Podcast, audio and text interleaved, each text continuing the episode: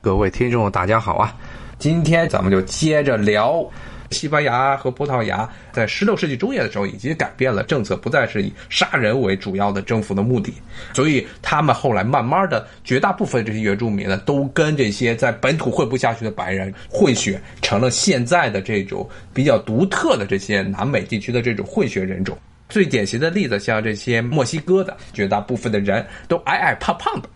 他们为什么还有泡泡？就是很多都是白人和本地原住民混血。最典型的还有一个就是委内瑞拉的前总统，而且包括现在的总统马杜罗都是典型的，很明显的是有混血。查韦斯是最典型，他的很多这些特征是典型的是白人和这个原住民的一个混血。当然，也是他当时为什么能够委内拉这前总统后来不幸因为癌症去世的这查韦斯，他能上来，也是因为他是认为自己是代表了这原住民的利益，以他作为这个原住民的血统能上来。当时委内瑞拉情况跟秘鲁和玻利维亚都很像，就是属于这个上层基本上是被一群的这么一小群的，按照中国的说法买办、洋买办给垄断了，然后把这国家全部都捐给了英美的，最早是英国资本，然后是美国。资本包括了少量的欧洲资本，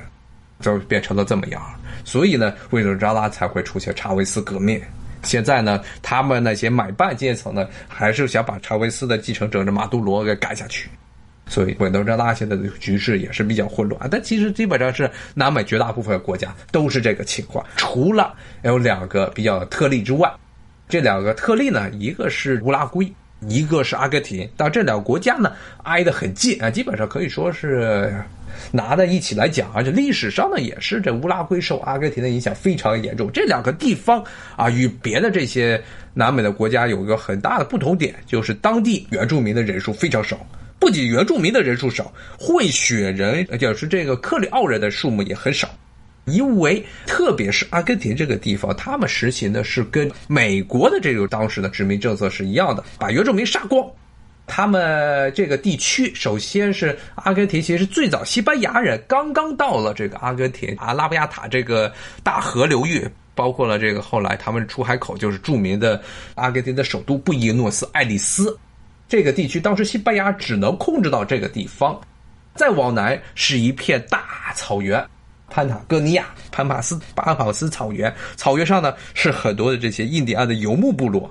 这些游牧部落一直到这个西班牙在征服美洲的这统治土崩瓦解，一八二零年代的时候，西班牙都没有征服这块地区，非常的桀骜不驯，有点像十九世纪中叶的时候美国的中西部地区大批的这印第安游牧民，但是后来呢？也是美国很一样，西班牙的当时的政府就逐步的开始对南方进行了军事征服，基本上是把这南方的这些部落啊能杀的都杀了，非常像这个美国。当然了，他征服的这片土地，虽然这是一片非常肥沃的大草原，但是它土地的肥沃程度还是比不上美国的这黑土地，而且土地的这面积也不是很大。后来很快的呢，阿根廷就变成了英国的这么一个后花园。之前也是说过，英国呢在阿根廷下了很大的注，他就看见了这片草原啊，这片草原上非常适于放牛，从这个福克兰群岛弄了一些牛，弄了些羊过到阿根廷这边来放啊，这些牛和羊都不是阿根廷本地土产的，都是从外面外来户，但是在这个地方呢，全部都是草，都是用草饲料来喂养，而不是像很多其他地方是圈养。所以呢，这个阿根廷的肉牛的知名程度非常高，包括美国很多地方也是比较非常认这阿根廷的牛肉的。因为美国很多的这些牛不是吃草啊，是吃这种各种谷物或者是乱七八糟的饲料出来啊，对吧？对，牛就是移民，牛和羊都是移民。因为这个南美地区原来啊，主要是皮毛，主要呢，他们那些原住民啊，他们衣服穿的衣服，如果是这个动物的皮毛，基本是用什么？都是用这羊驼呀，都是用草泥马，比较呆呆的这个羊驼。羊驼，因为它本来养羊驼的目的，就是因为它身上毛很多。像包括美国后来也是从这个南美地区引进了一批的这些羊驼，在很多地方圈养，他们不养羊就养羊驼，但是呢，羊驼这种动物啊，不是说纯粹的被驯化，只是半驯化，它的野性比较强，很多的这些习惯跟普通的这小绵羊是不一样的。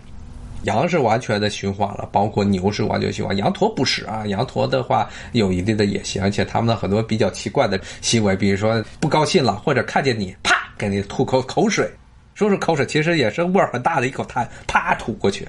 要粘在衣服上就完蛋了啊！粘在衣服上那就别洗了，行行别洗了，最好直接就扔了。味道非常大，非常重的一种味道。所以呢，如果你要去这些，包括好像现在中国国内也有一些羊驼的这些养殖场啊，因为羊驼它的产毛率还是比较高的。从美洲好像也引进了一批，包括如果在这些美洲地区去一些羊驼的地方，别把自己的什么 Prada 呀或者什么 Burberry 衣服穿过去，在羊驼面前晃荡，羊驼面前晃荡。之后，砰，他来一口这个口水，你这届 Burberry 几千几万人民币买的啊，估计就直接捐了吧，捐了都没人要，捐了的味道都很大。羊驼的肉其实还好，他们南美地区啊最贵的最贵的是那个龙猫，最贵的是这个龙猫的猫。不是那个动画片里宫崎骏动画片里的那种龙猫，是那种长得很像个大老鼠的，但是比老鼠可爱多的那种一种啮齿类的动物啊。它龙猫身上的毛，这个是安第斯山脉啊，智利、秘鲁，包括玻利维亚，不是原住民了，是原住的动物。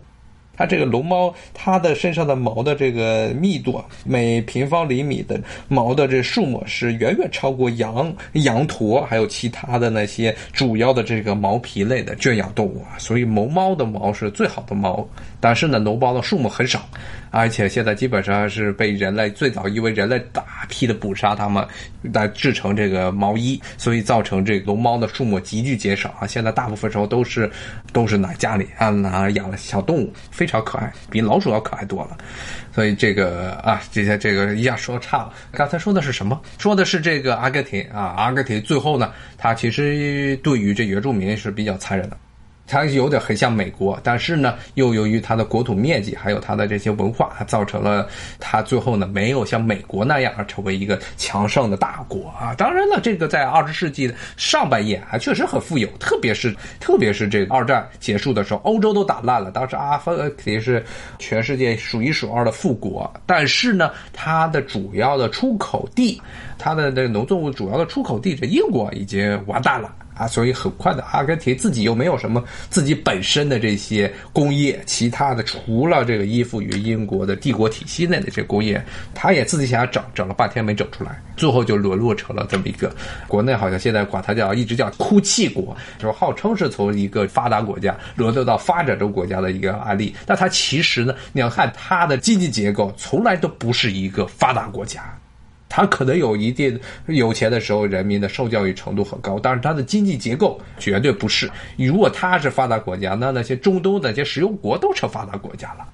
特别是像什么卡塔尔啊、巴林啊、阿联酋啊。那都叫做发达国家了，但不是啊，他们这经济结构太过单一了。一旦出现，比如说能源方面的关键性的这种革命，那就就不好了。包括你看，现在的沙特啊，情况都不是特别好啊。沙特当然有很多的，还掺杂着很多乱七八糟的问题。为什么沙特和这个伊朗的关系？之前跟大家讲过，伊朗一直有大国的野心，但是沙特跟伊朗关系也很不好。然后沙特的主要的产油地都是什叶派。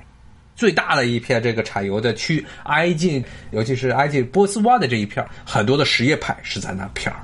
所以沙特对于什叶派是恨之入骨的。包括为什么他们要自己啊，王爷们要牵头去打这也门，因为也门的这胡斯派的这个武装是什叶派，而且呢是从这个伊朗啊拿了不少的军火和这个资金，所以整个这个中东地区啊，反正就是乱成一团粥，全世界都是乱成一锅粥，为了这些自然资源。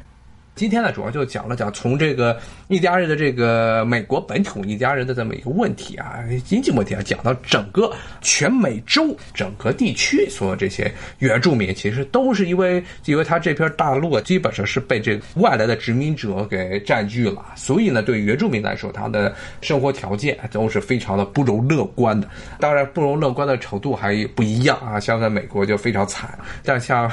加拿大相对来说好一点。一般来说，经济。创过好一点的这些美洲的国家，相对原住民的情况就好。但是穷国啊，比如说刚才说的玻利维亚，就变成了这么一个海外资本渗透的这么一个牺牲品啊！一直到现在，甚至他们在中美洲国家其实都是一样的啊。外国大企业想把你这个总统推翻，那就真的就推翻了。好，谢谢大家的收听，拜拜，谢谢。